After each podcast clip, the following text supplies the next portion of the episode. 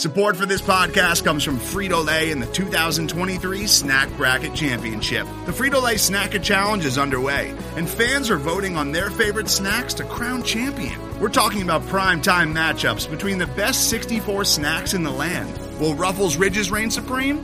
Can Doritos defend their dynasty? Or will Smart Food use their smarts for a surprise upset? Only you can decide. Get in on all the action for a chance to win up to $1,000 or a year's worth of snacks. Let your snacks be heard. Just go to fritolaysnacket.sbnation.com to vote and enter for a chance to win. No purchase necessary. Sweepstakes ends April 3rd, 2023. Void where prohibited. Year's worth of snacks awarded in the form of 52 coupons, each good for one bag of chips. See official rules at fritolaysnacket.sbnation.com.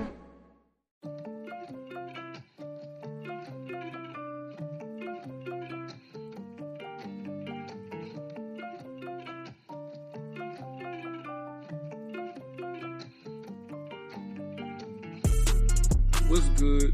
What's going on? Welcome back to another episode of the Hogs Haven Podcast, powered by SB Nation. You can find us at hogshaven.com, at Hogshaven on Twitter and on Facebook. I am your host, Molly Maul. Jamual Forrest. You can find me on Twitter at Let Maul Tell It. Do not forget the U. Hey, I am excited to be back. I missed the episode, man. I've been gone all week. Uh, but I'm in a good mood, man. I'm recording this Thursday afternoon uh, in Dallas, Texas, right now. Uh, on work travel, so I wasn't able to do a midweek show. But uh, for those who are looking out or just in tune and, and just love the, the content in, in, the podcast, man, uh, I appreciate you all uh, tapping in. Make sure you hit that subscribe button if you are new. Uh, make sure you hit that rating and review if you have a chance, man. We definitely appreciate that. But your boy's on work travel, um, so you got to get in where you fit in. so I am fresh in the office or fresh from the office. Um, look, I, I even went. Well, I went. I went when I got out the, the Uber to the hotel. Went straight to the uh the little fridge area. Got me a little IPA. I don't even drink beer. Right? I don't even drink beer like that no more. I drink straight liquor, whiskey, tequila, something like that, bourbon. But I saw this, I saw this IPA staring at me, man. I said, Mo, the Flowers, Flowers football is on tonight. My high school, right? My alma mater, our first ever championship appearance. So I'm not gonna miss that, right? I'm locked in online. I would love to be at the game. Um, shout out to them a holes who scheduled who scheduled Flowers and Quince Orchard to play on Thursday, right? But I'm logged in nonetheless. Uh, we got the early work release. Uh, we finished our work early out here, so you know my weekend is started. You know, flight at noon tomorrow, so I don't have to wake up extra early. I don't have to wake up at 7 a.m. at 8 a.m. I can wake up at I can wake up at like nine, right? I can afford to drink a little bit. I can afford to turn the game on, the the, the Bills game. Oh, by the way, I got my parlays going. You know, I can, I can afford to, to get on and lock into the Bills game throughout the whole night. I ain't gotta go to I ain't gotta go to sleep early thinking I gotta wake up at 4 a.m. to clock into work. I don't gotta do none of that. We in a good mood, and what and, and the top of everything, oh, the Commanders in the playoff race. Washington in the playoff race, man. So like we got a lot to talk about. We got a few things to talk about right now. Not not a ton, uh, not a ton to talk about, but we got a few things to talk about, right? So everything, I'm in a good mood, man. I hope all y'all in a good mood, um, or at least trying to be uh, in a good mood, man. At the end of the day, the weekend is almost here, um, and, and I hope everybody had a safe week. Uh, hope everybody, you know, got what they wanted accomplished, whatever that may be. Um, but yeah, man, football is here. We're previewing the Giants and the Commanders game, more so on the Commander side this week. Uh, I wasn't able to get any guests, and obviously it's, it's even hard to do that when you're on work travel. Um, so I didn't want people to fit into my tiny window of scheduling, but at the end of the day, let's talk a little bit about these Commanders. Um, playoff perspective, right? This game is big for Washington. This game is big for Washington. This game is big for New York. Um, Aaron Schatz, I think he does data for Football Outsiders. Um, literally the creator of the DVOA, right? Um, the DVOA metric. So I'm gonna read this tweet verbatim, and uh, and go from there. So this is all related to Detroit, Seattle, the Giants, and Washington. Now, I'm gonna start with this follow up tweet and then go to the numbers. He had said, quote unquote, essentially there are three teams for two wild card spots in the NFC, with the first wild card spot going to uh, Philly Dallas division loser, right? So either Philly or Dallas are are getting that that wild card spot depending on who loses the division race. And then those percentages that I'm about to read off to you all, those percentages show the Washington Giants results don't matter much to Seattle's chances. So here's the numbers that he outputted, right? Both Commander Giant matchups. If Washington wins both, Washington has a 96% chance to make the playoffs. Seattle has a 73% chance to make the playoffs. Giants 16, Detroit 10. If Giants win, if they win both, Giants 97, Seattle 75, Detroit 11, Washington 11. If Washington and New York split, Seattle 71, Giants 59, Washington 55, Detroit 12. So there you go. And based on his numbers, it's in Washington's best interest to run the table. It's in Washington's best interest to run the table. Um, I think we've known that for some time now. Uh, and, and specifically, sometime I'm meaning like uh, at the beginning of their second three game winning streak.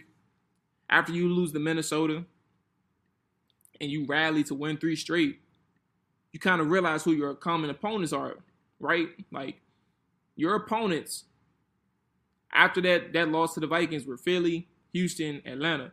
Not many people had watched them beating Philly, but you did beat Philly. So now you're in that position, just off of beating them, that you're still in this thing. You can afford to lose to Houston if you if you had to, but you didn't lose to Houston. You smoked Houston. Then you fought a tough one out with Atlanta, right? So there goes your three straight. You got Giants back to back. You can't afford to really lose either one of these for your playoff implications. These are the two games you can't afford to lose right now. And then obviously you got your, your road game against San Fran, which is going to be tough as well. But really, it's all about every game that's in front of you for Washington, but it's also about not losing to New York. And you have a road game against the New York Giants. Um, and the injury report for that uh, is is kind of uh, it kind of favors Washington from an actual numbers perspective, right? But um, I'll read them all for you. Uh, some of the key names for Washington side: Antonio Gibson, Dax Milne. Uh, well, I guess he's the punt returner, so go ahead put him in there. Um, Antonio Gibson, Dax Milne, Benjamin St-Juste, Trai Turner, Tyler Larson, Logan Thomas, Chase Young. Um, Turner, St-Juste, Milne, Gibson, all DNPs on Thursday. Um, by the time you hear this, I'm sure there will be an updated um, information on Friday's no, actually, I'm uh, it'll probably be published tonight, so don't worry about it. Ignore everything I just said. Um, but at the end of the day, you'll probably have more information on those guys that I named on Friday. Tyler Larson, Logan Thomas, Chase Young, all limited on Thursday. Um, and again, we'll know more about them as well on Friday. I think one of the bigger things, I'm sorry, let me continue on to the Giants side, right? Um, you have Darius Slayton, Adoree'. Oh my lord, they got a thousand people on their name on their injury list.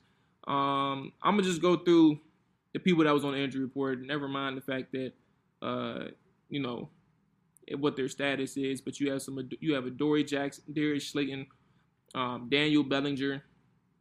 Uh, you have Richie James. That's that's my guy. Um, he's an underrated player for these guys. Slot receiver uh, has a few key third down conversions, first down conversions overall. Um, I had the opportunity to scout him a few weeks ago. Uh, talented player, low key player. Um, Fabian Moreau, Leonard Williams, uh, Evan Neal, and Tyre Phillips are some key guys on their roster. I mean, excuse me, on their injury report. Um, some of which you will be seeing on Sunday for Washington. Um, as we go back to the Washington side and Chase Young. Uh, well, there was one t- conversation I want to bring to the mic that I think is important for Chase Young, and, and I'm gonna read off something from Jack Del Rio, right? Because Jack Del Rio spoke on it as well, and um, I think he said something that's insightful, but also uh, kind of is important for, for for what's next with Chase Young. And quote unquote, he says on his reasonable expectations for Chase when he returns play hard, do the best you can to help the team. The biggest thing is to not make it about him personally. Just come out, give great effort, fit into the rotation, and do your job. That is what our guys have been doing. And to allow us to play well, that is not going to change. I think for Del Rio and his messaging via the media to Chase Young, and I'm sure this is something he said to him. Two things before I even get to that message, right? Um, if you all listen to the or Die podcast as well, you kind of understand that um, our guy, my guy AJ, said that Chase was going to play against the Atlanta Falcons had he not get gotten sick. So um, that may have been again, even to this moment in which I'm recording. Um, I don't know if he was slated to play uh, and then he got sick, but uh, if if there wasn't any conversation about him playing or not playing, uh, AJ was letting us know that he was slated to play had he not gotten sick. Uh, with that being said, I fully expect Chase Young, and I may be wrong, right? This is my opinion now. Let me be clear. I think that's the best way to say it. This is my opinion that I fully expect Chase to be back in MetLife. And I think one of the things that I wanted to say that really boggled my mind is how many people were scared of turf. um, you know, there's so much common conversation about how Chase Young should be held out because of the turf at MetLife. But at the end of the day, man, football is football. And for all of the people who has been on that field, right? Because there's this there's always reputations behind fields, right? There's always reputations about field conditions. And for Washington, FedEx Field, like that goes without saying in terms of its reputation. Its reputation is real. There are people who dislike that field and dislike the, the field conditions for some time. But ultimately, um, when you look at a guy in Chase Young, uh, I'm not worried about MetLife's turf turf conditions. Like none of that is real to me. You got the New York Giants and New York Jets. They're both playing eight games a year at that stadium. And how many injuries do you think are directly related? They have eight games. So that's 16 games total because you're talking about two different teams. You have 16 games there at home. And how many injuries from their teams are directly related to field conditions or their opponents? Again, you probably do have some some field conditions that are are not ideal, right? But at the end of the day, there's not, that's not at the forefront of a player's head, especially a person who is a competitor, man. Um, at some point you get to a you get to a point in your career where you're worried about, you know, protecting yourself on the field. But when you're young, you're just trying to hoop. Suit up. And I don't think I don't think coaches are are ever gonna sit here and look at the field and be like, damn, we're gonna keep him out for another week. Um, we really need him back, but let's keep him out for another week because these fields are bad. No, Chase Young needs to be on the field. I expect Chase Young to be on the field this week if he's healthy, meaning if he's cleared of that illness. And I expect him to get some opportunities. And now to the point in which Jack Del Rio spoke on, not to make it about him personally. Fit into the rotation and do your job. I don't think what he's saying in terms of Chase Young not making it about him personally, I don't think what he's saying is really a shot to Chase. But I do think Jack Del Rio, coming from a player perspective, and I think if you're an athlete, listen to this, at one point was an athlete, or at to your current point in your life that you are a competitor, you want to come back if you miss some time and make an impact. You don't care about if you're playing a team sport. You don't care about what other people on your team are supposed to do. You want to be the one to make a play and let people know I'm back. And I think what Jack Del Rio is saying in his response is not a shot at Chase Young, right? But I do think it's a message that you need to get on board. And if you get on board, and we talked about this with Mark Bullock, right? If you all listen to the last podcast or or the last in uh, midweek podcast, we talked with Mark. Like if you do your job, understand your assignment within the rotation within the unit, everybody eats. Imagine a guy in Chase Young with the talent in which he has, doing his job and his job only, and the opportunities because he's athletically gifted. When he does his job, those present those opportunities that's going to be provided to him, just because he's just that better athletically than the person lined up against him. So I think what Jack Del Rio, what he's saying is very important. Do not make it about you personally. Give that effort, man, and do your job. And, and, and I'm really itching to see like how Chase Young responds and reacts to his first day back, his first game back. That's gonna be interesting. It's gonna be very interesting. Um, other other issues or, or concerns on that side of the football obviously is Saquon Barkley, right? Um, obviously we know he's a special player. This year he is going off. He's back, and I will never forget this um, interview that he did on the pivot before the season started. How he told people, "Hey, y'all, y'all cash, y'all can y'all tried to cash that check in too early on on Saquon, right? I'm back, and y'all gonna find out that I'm back this year, like real soon." Saquon, 224 attempts, 11 games played, 11 games started. 11 games played, 11 games started out of a possible 11. He ain't missed no time. 992 yards on the season, seven touchdowns, 4.4 yards per carry, 35 receptions, 223 receiving yards.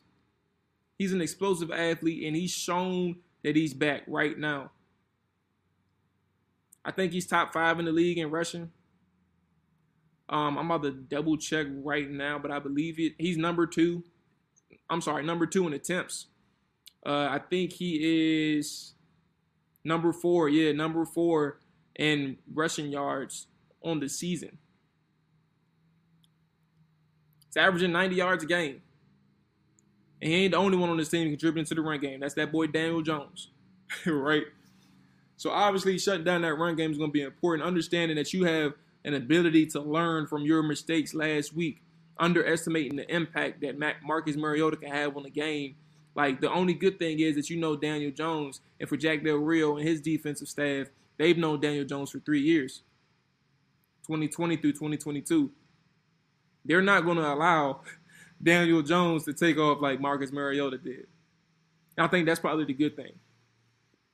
I've been waiting on this moment to talk about. And it's like I don't think, and another thing, because before I even get to the receivers, I don't think Daniel Jones is having like an, a superb season, right? And I'm not even talking about statistically. I think that uh, Daboll has insulated him well enough that he's able to kind of control Daniel Jer- Daniel Jones and his ability to like fully impact the game from a from a passing perspective. And I think that's a good thing for, for New York. If they're able to find a way to establish some time of possession, right? And and and convert on third downs in key situations, somewhat similar, except for we don't have the dynamic back that New York has. But if we can, if if me mean we meaning the New York Giants from a New York Giants perspective, if we can uh, find a way to to maximize time of possession, get our run game going with Daniel Jones and Saquon, hit occasionally downfield if we need to, but more importantly, just move the sticks, hit the short to intermediate. I think we're in good shape. And that philosophy, I'm not saying it's the best offense because it's not. Not the most efficient offense. They're a top 10 run, rush offense for a reason. And like I said, it's for the, the reasons that we stated. But I think Brian Daboll has done a really good job insulating Daniel Jones and just making sure that his opportunities to impact the game negatively are limited. Again, we're talking about somewhat in a similar situation than as uh, Taylor Heinicke.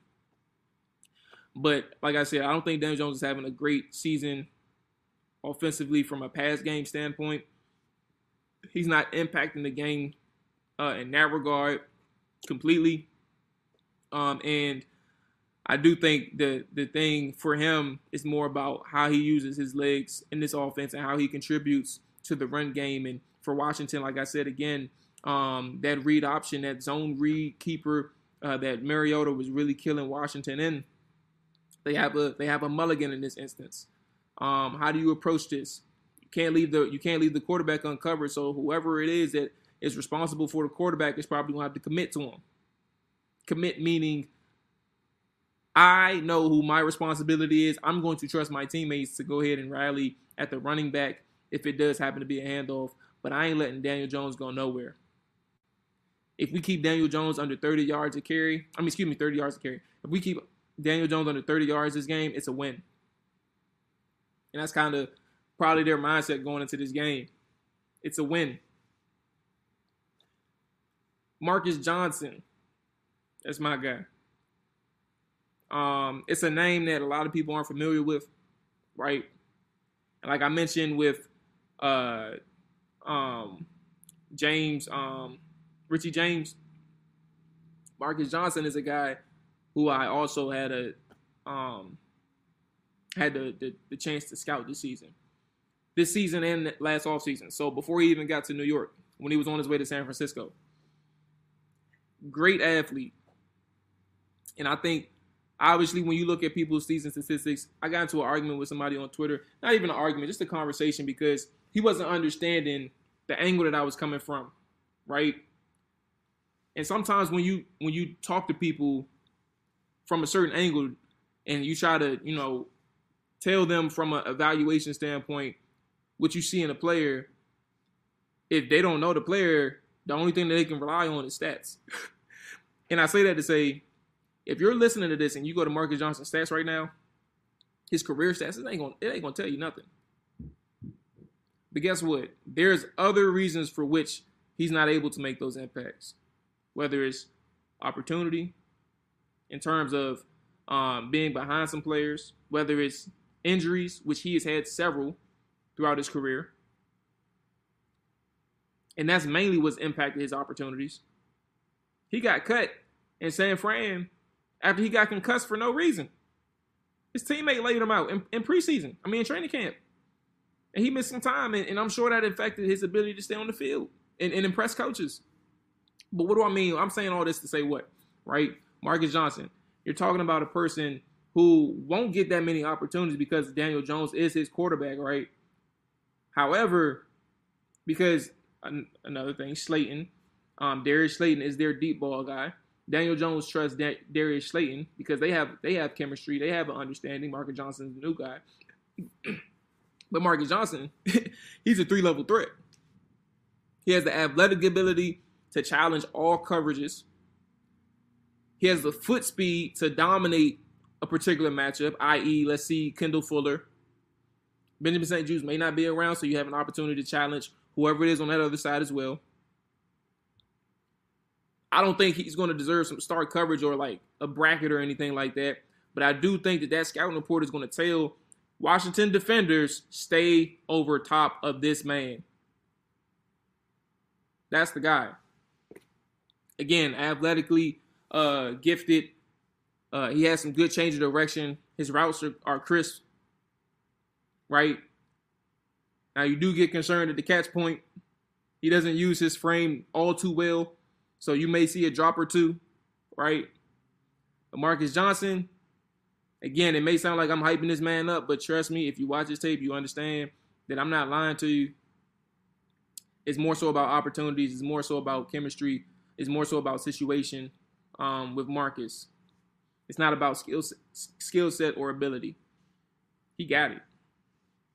Um, but yeah, that's it for the for the offensive side, man um, of of of the Giants. Uh, I do think that uh, ultimately Washington will be able to, as I named all those players in, in those situations for the Giants. I do think that Washington's defense uh, is legit, but I, I don't think that this is going to be a game that they're getting gashed. Um, again, I think that the Falcons were one of the best rush teams in the NFL Um, and you're going to come across those sometimes from time to time, i.e., the, the San Francisco 49ers coming up. You're going to run into that situation again. but I think Atlanta does things really well. They understand what their goals are, and that's how you run into some buzzholes. Um, but that doesn't mean that Washington's rush defense is terrible. Somebody asked me on Sunday, like, was this defense exposed? You can't be exposed by a rush team that is effective running it against everybody. You're not a dominant rush off rush defense, right? But you're very good. You don't have the answers or the or the, the physical uh, bodies to, to compete uh, on a down to down basis with the Atlanta Falcons. It's not a knock. It's more so about matchups. We talk about that all the time in every single season, specifically playoffs, right? We need to see the matchups, and that can tell you how far you think a team can make it.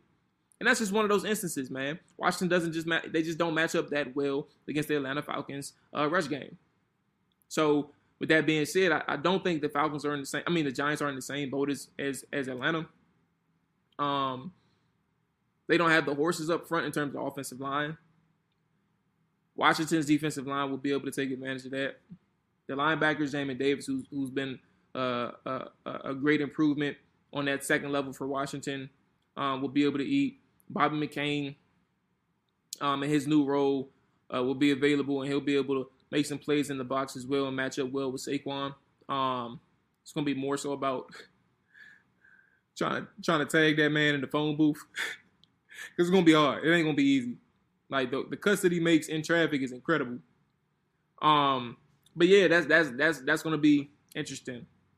Uh, but yeah, I don't think the defense is going to be uh, in that much trouble. Uh, ultimately, it comes down to the offensive side of the football, right? Taylor Heinicke, um, and I think that Taylor Heinicke, this is probably his most important game of 2022. Obviously, there was more uh, high stakes games the, the very easy one, Philadelphia Eagles. Undefeated team Monday night. How did your team bounce back from a game in Minnesota Vikings where you all had a very rough finish to the game? 10 point lead, blew it in the fourth quarter. 10 point lead in the fourth quarter and blew it. They bounced back well. That entire offense uh, that defense played damn near. I mean, that that entire team, excuse me, damn near played a perfect game for its four turnovers on the defensive side of the football. Um, but you can't ask for perfect games every single season or every single week. Excuse me. Taylor Heinicke isn't playing that great this year. He's doing some good, but he's doing a lot of bad, in my opinion. Um, his good is, is all about keeping the offense afloat, trying to establish the time of possession right. Um, he has some some moments in which he's playing with very good anticipation, right, and timing within the offense and understanding where to go with the football. He's giving Terry Heine, Terry McLaurin a chance in on all levels of the field. Right. They're running the football well with him under center. See him running out of options or running out things to say about Taylor. But ultimately, my point is um, this is a big game for for Taylor because at some point Carson is going to be his backup. He's going to be activated. He's going to be his number two. It's not going to be Sam Howell. It's going to be Carson Wentz. And I I keep saying it. I say it every every episode at this point. So if you're tired of my redundancy, I do not care. but heading into the bye week is a really good opportunity for for Washington to make a quarterback change. Don't you agree? So what does that mean for Taylor? Right? You can't afford to have a bad game going into the bye week. And I remember in a conversation, not me, but a conversation that Taylor had with Keim, John Keim, or JP Finley. I can't remember which one. But they were in the locker room. And don't quote me because I don't remember where I heard it, but it was either one of the, it was definitely either Keim, John Keim, or JP Finley, one of those two. And that man Heinicke told him, man, I have to play better. I cannot play better. I mean, excuse me, I cannot afford to play poor. I have to play better. Look, man, he's one of the worst QBs in terms of like statistics, like QB IQ or decision making. I think that's Pro Football Focus. He's literally second to last in QB IQ and decision making. Quarterback IQ is a percentile that measures uh, that factors in decision making, aggressiveness, and tight accuracy throws, or accuracy in tight windows. Excuse me, I messed that up. That's QB IQ. Decision making is a, a, score that measures the Q, QB's ability, decision making ability, times yards model, right? Completion probability, air yards, and expected YAC. If you ask me to say that again, you better Google it. Because I confuse myself. But his numbers ain't good. Respectfully, I'm just I'm I'm I'm I'm serious, but I don't want you all to like un, like think this is like do or die type of thing. But I'm just letting you know, like he's not playing that good on the field. Like the window, I, I shared this clip on Twitter, man, and this window of opportunity that he had against uh, the Falcons early on in the first half, where they settled a drive for a field goal.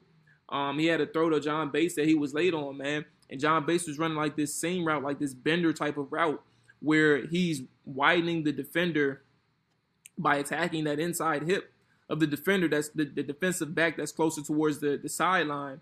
And then he's bringing it back in towards uh, the, the, the, the right hash, but in the end zone. So I hope you're following me, but the route that John Bates runs clears up that lane that he intends on running to because he widened out the defensive back. The other safety or the safety on the other side of the field is too far away at that that one particular time that he's supposed to throw it. Right? And he just he's just late on the throw. He's just very late on the throw.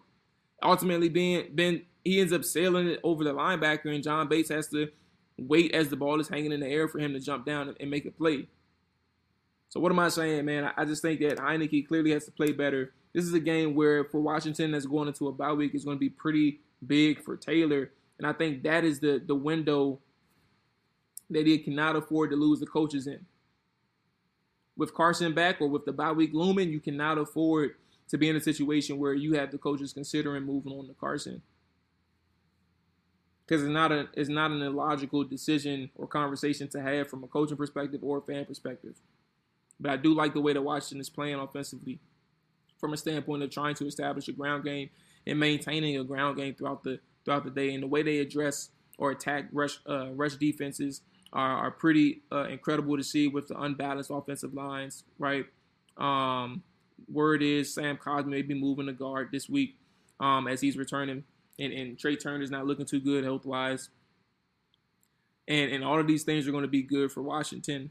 But but the way they're addressing the run game and, and dressing it up and window packaging this because they're not running anything too complex, but they're giving defenses so many different looks uh, from pre-snap motion uh, to to misdirection after the snap, and simply running in inside inside runs.